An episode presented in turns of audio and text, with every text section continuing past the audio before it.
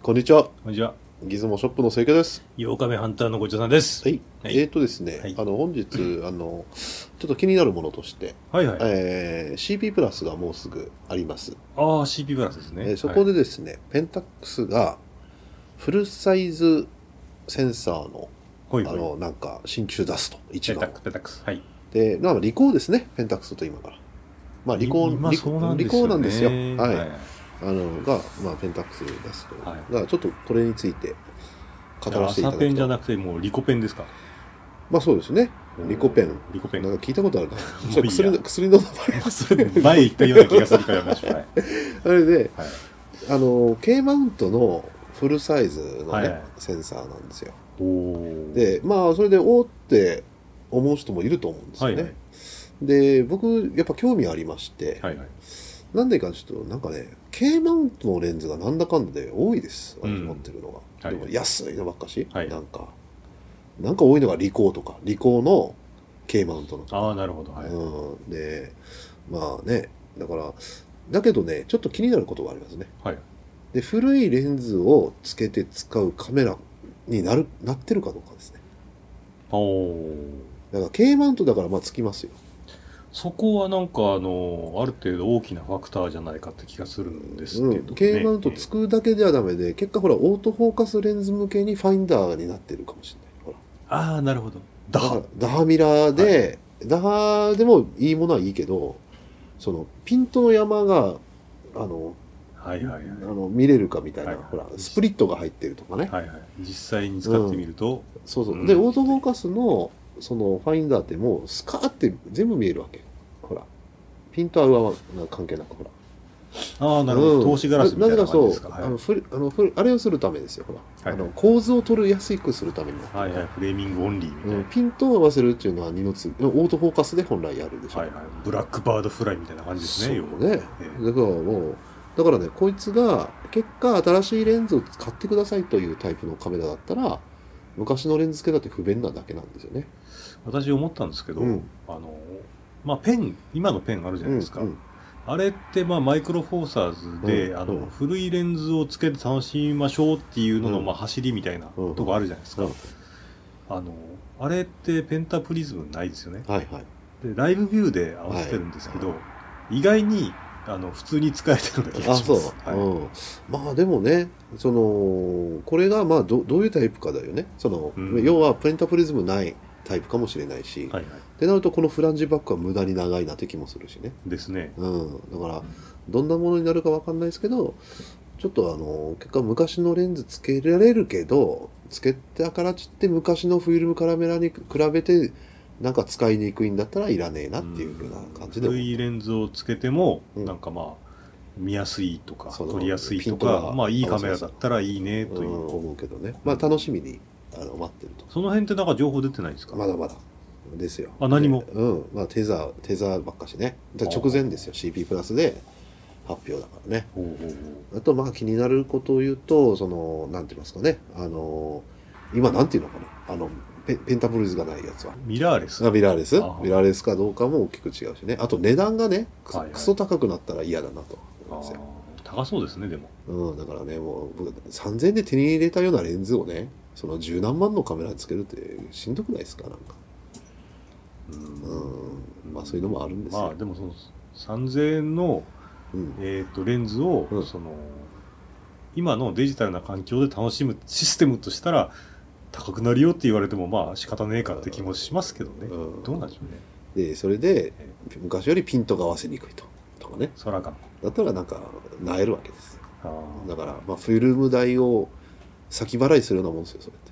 逆にうフんィルムを装填できますっていう機構だったらどうします、てもう買います ねフィルムも入れられます実は裏蓋を交換するとフィルムが装填できますみ たいなだったらフィルムパックなんだそれってフあの 逆逆そのフィルムパックデジタルパックじゃなくてィルムパックまあちょっと楽しみですとあー想像通りにならないと思いますがあなるほどね、はいまあそんなところそれそうれんそれってうん実はあんまり期待してないって感じなんですいけやそう期待してますよだらあそうですかはいあーではそんなところで、ど、はいまあ、ギズモキャスト始まります始まります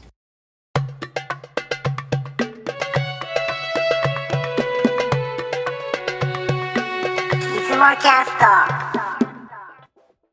いはいええーとですね、はい。あの私の好きなこの1台、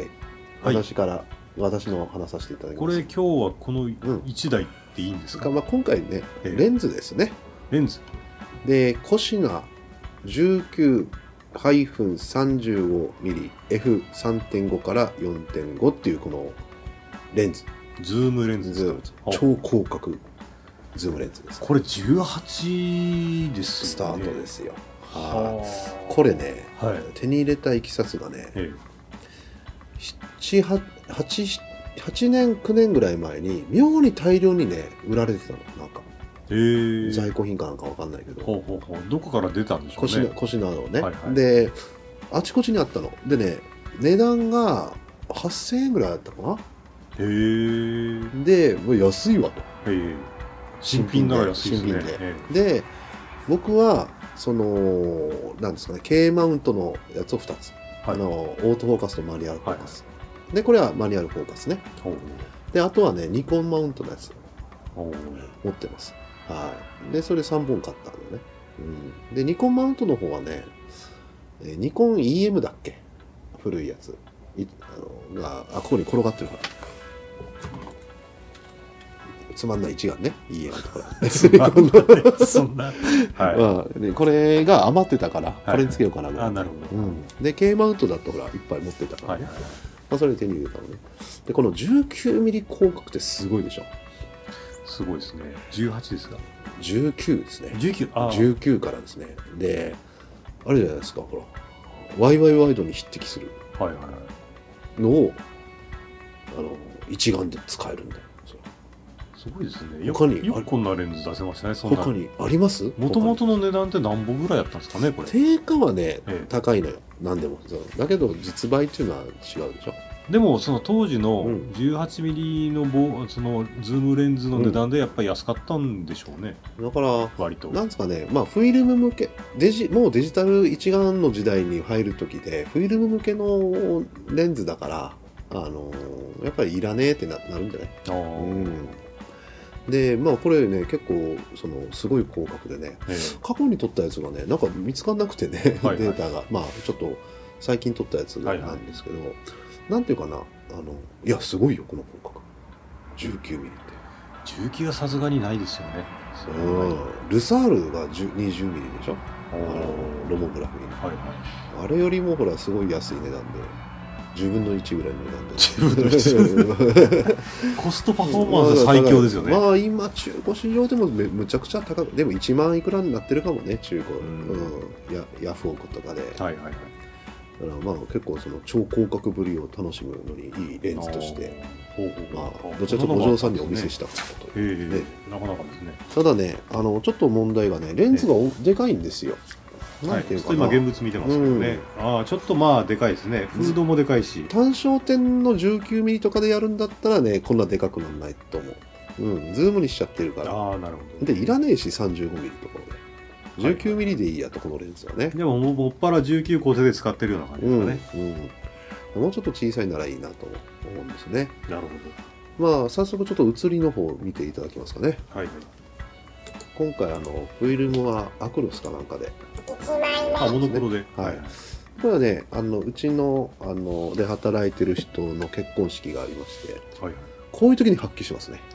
いなるほど、見てくださいこの1枚目の写真このほらなんか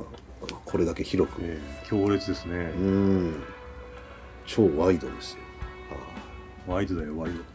どうしますド望遠だよ望遠これ、はいワイワイワイドしかないでしょあのこれしかこれこんな広角で撮りたかったこういうお嬢さん撮れって言われたこれだけの,、はいあのだからこれだけのワイドので撮れって言われたら何用意しますかと設備をうーんまあコダックの Z990 ぐらいしかないでしょだだだそうそう結局あれは何ですか あれは20な何ミリでしたっけちょっと覚えてないなでもあれが一番広いです多そう分でしょ、ええもうこれだけワイドだとたくさん人入ってねええ迫力の写真になりますね、おーはいじゃあ2枚目いきます、はいこれうちの庭です庭がめっちゃ広いですね。広いですね広く見えるね、広く見える。まあ、ひるまあ広いと言っていいんでしょうけどねはい結構ね除草剤撒いちゃったんですよはいはい。そしたらね、なんか妙にその、なんですか、あのー、雑草は消えたんだけど、なぜかクローバーが大量発生してるねクローバーはい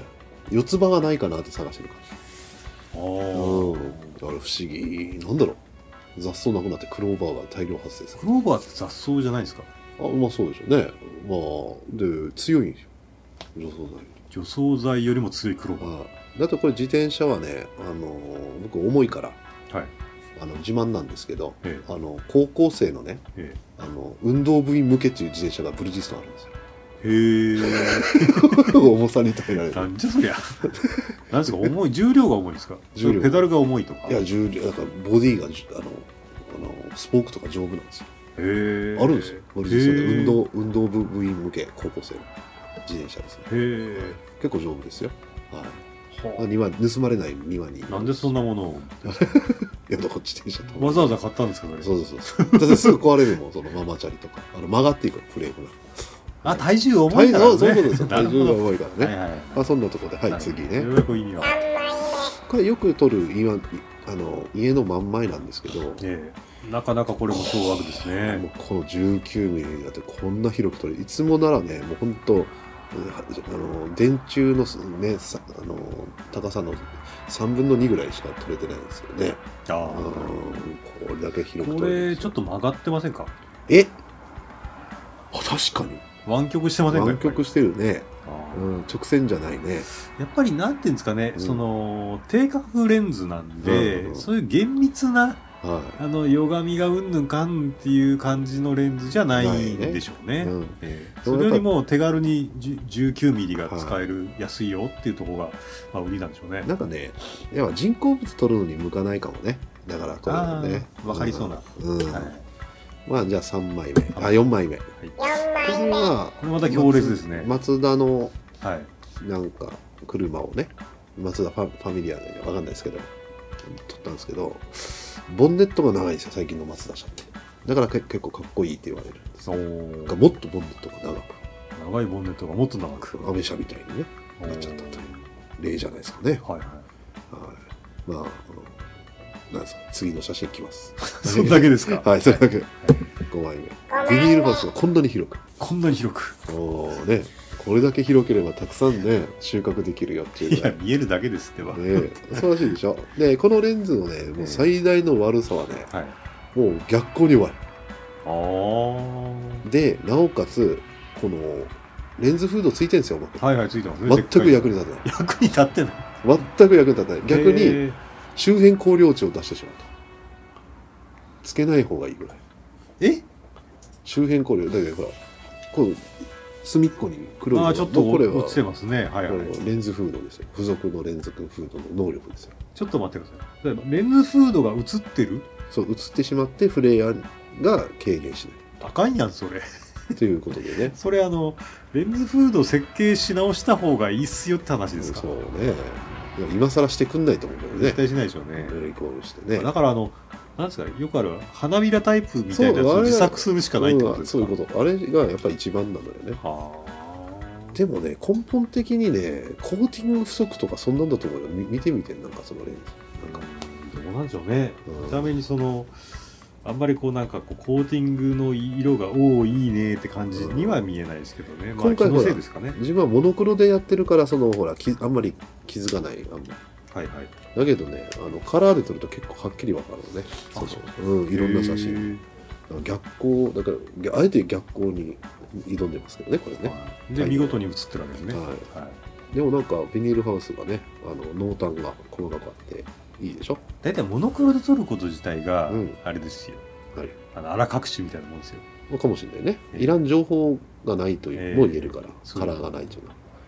まあというで逆に言うとんんこの光がなんか妙な、うんあの光を見せるっていうのはモノクロ向きかもしれないですねそうですね楽しいモノクロが撮れる、うんじゃあ次6枚目、枚これは単に畑を撮っただけですはい借り入れが済んだ畑ですねでほらここにレンズフードが映り込んでますけどね隅っこにほらカードああでも手まあられが、はいこういうね広大ですみたいな広大にいい広大でしょですねうんやっぱりええ広角レンズっていうのはね、わあうちの畑こんな広くてよかでしょみたいこなれ正面にあるのは眼海山ですか何が眼界山っていや城南の方の山えーと違う違うあこれは違いねあの熊本港に近いところですよああ、じゃあ金峰山山系のどっかが映ってると。奥は奥はさ金峰山だと思うねああ、なるほどですねこれ。何かわかんないこのちょっと中心からちょっとやや右寄りに映ってるこの三角形巨大ピラミッドみたいなのが金峰山、うんですねはいでもまあ昔僕はね子供の頃こんなとこばっかしだったからね、そうですよね。うんまあなんか懐かしくてやっぱシャッター切りたくなるんですよ、あの熊本新港の方のあたりとかはうん結構フォトジェニックだと思うんですけどね。ああそうね、えうん、まあじゃあ7枚目、えはい、なるほこれはあのあ今回ですねは私いカメラはどはい。この前紹介した MZM につけてますあ、このペンタックスの M はいですね。はい。えー、一つ言わせてもらうとね、はいオートフォーカスのカメラじゃなくてマニュアル向けにしたいしたいんですよはいはい。というかねこのレンズピント合わせがねしにくい目測ですほぼうーん、なるほど。だってそうですよこれだけ広角だと社会深度がむちゃくちゃ広いからまあ、目測見がいいたんですよ感じ、5メーターから先は何もねえって感じですよね。もうだからええ覗いてピント合わせしとったってね、もうやる気なくすわあ、いけいですよ。5メーター以上離れたらもう全て一緒ですから。だからもうこれの場合はねほらもう1 1.5メーターみたいな感じで目測で撮ったんですよねはいはでこの MZM でやったんですがい。はい見てください左側に映り込んでますわ別のカットが左側なんでしたっけ、巻きやフィルム巻き上げにあー障害があるみたいですね がっかりしましたえこれちょっとフィルム巻き上げに故障出たと思ってあらまあ修理大変だし MZM ね面倒ですねちょっとドキドキだね。せっかくこれ1500円だったっけ、ね手に入れたのに。うん、修理難しいよね、うんやっぱとなると昔のペン、ね、K, K マウントの方がいいやってなっちゃうよね。なんかまあ、自いい動方だけ法はありますよ、はい、なんでしょ両側にマスクをつけましょう。まあ、 意味ねーってそうですね。まあ、広角損ないますね。うまあね広角がはね。いそうですじゃあ、でもこれどうですか迫力でしょコベルコの。なかなかですねこれちっちゃいよこれはあれですかなんかトラクターみたいなやつでうすん、か、こ小型小型ショベルカはいはいーでえらいちっちゃいんだよこれかがんでるから M 字開脚して撮ってるからああなるほど、うんはいはいはいちっちゃいのほんと一人がポコンって取れるよねえでも今度は迫力に取れた、えほうほう実際ちっちゃいうん、10 19ミリの迫力はいはいはいじゃあ8枚目いきこますちらにこれはまあ近所のなんていうんですかね清家さんが大好きな電線がいっぱい映ってますね電え線、まあ通り道ねあの本当言う通りで曲がるねしあのあれがえ曲がれねあのなんていうんですかユリゲだ、 そうねゆりげだのなんかえ電柱が曲がっちゃってるからね曲がりましたねうんまあなんかでも白黒のいい味が出てるんじゃないですえか、ええまあ白黒、うん逆に言うと白黒向けかもしれないですよ。昔オールドレンズは白黒がいいと、ええうんまあ、レンズまあの気持ちそわかのりますね光の変な出方が逆に味になるとかですね。うん、僕結構白白黒の方が楽しいんじゃないかって気がしますね。えじゃあまあ次9枚目に、は、えあ、もうですか。はいこれは近所の公園の木なんですが、、い。はいい、やこんな入んないよ一気に広角じゃないとああ、なるほど、うね。んすごいでしょえなんかほらあのーねあのこういうのを撮ろうと思ったらすごい広角がいってねまああと言うとほらマジで撮るんだったらシフトレンズ使って、あのー修正するねあのーわざわざシフトレンズま あそうまあ、とかやって、まあ、この木はこんなすごい昔からあるこんな大きな木が僕たちを守ってますみたいなそんな写真撮るのにいいいいんでしょうけどねえああ、うん、まあ、ここその割には引きですね。え引きって何いいや、ちょっと手手前からこうずずってるような感じじゃないですか、これ。やでも入んないよあ引ー引いても引きに見えるけど、実際はもうかなりうんそう近接で撮ってると。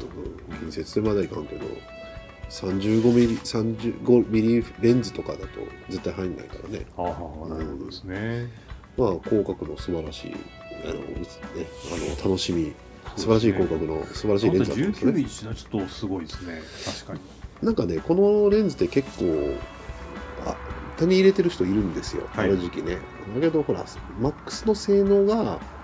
まあ、あのとにかく言い訳でもないからね、はいうん、いや理屈的にわかるんですよやっぱりそのうんフランジバックが本来 19mm も何もないカメラにあのなんていうんですかね無理やり 19mm しようと思ったらあの変な設計になるじゃんどうしてもああでもこれ、うんその無理やり19ミリを作ってる割には結構コンパクトですよね、そうねえ僕は意外にこう太くもないし、うん、あ結構いいなと思いましたねこれだからまああの本当になんか19ミリの迫力をちょっと楽しみたいみたいなはいはい時にいいんじゃないかな、あの結構人物とかにいいと思うよなんかなもうあの人物の写真撮るような時とか、まあ、ノリとしては本当にあのワイドビビターのんワイドスリムそのうねような感覚で撮ったら面白い、そうそうあれよりいいわけじゃない、ある意味その性能はね,、まあそうですねうん、あとワイワイワイドえなんとかねその代わりに使いましょえうワイワイワイドの画質良かったらどうしますいやそんなことないよそんなことないいですやかこれ曲がってる運動でのあれ曲がりはもっとすごいですからああうん、ほらそれらのよりはいいし、まあ、一眼でフィルム入れ替えて使いたいとはいいう人にはいいんじゃないですかというレンズで今日はちょっと紹介させていただきました。なるほどですねまあとりあえず19ミリっていうのを手軽にとにかく使いたい方にはうんとても面白い選択肢だうとんなるほどですねまあ、興味ある方はヤフオクとかで探さして使ったらどうでしょうと思います。はいえそれではですね、えー本日は、えー、コシナの なんちゃいながら俺コシナの、えーレンズ、えー19から 35mmF3.5 から4.5についてお送りしました、はい、番組で、えー紹介しました写真は下が回ってね 番組で紹介しました写真は、えーホームページの方で、えーご覧くださいそれではご意見等お待ちしておりますさではさようなら。よなら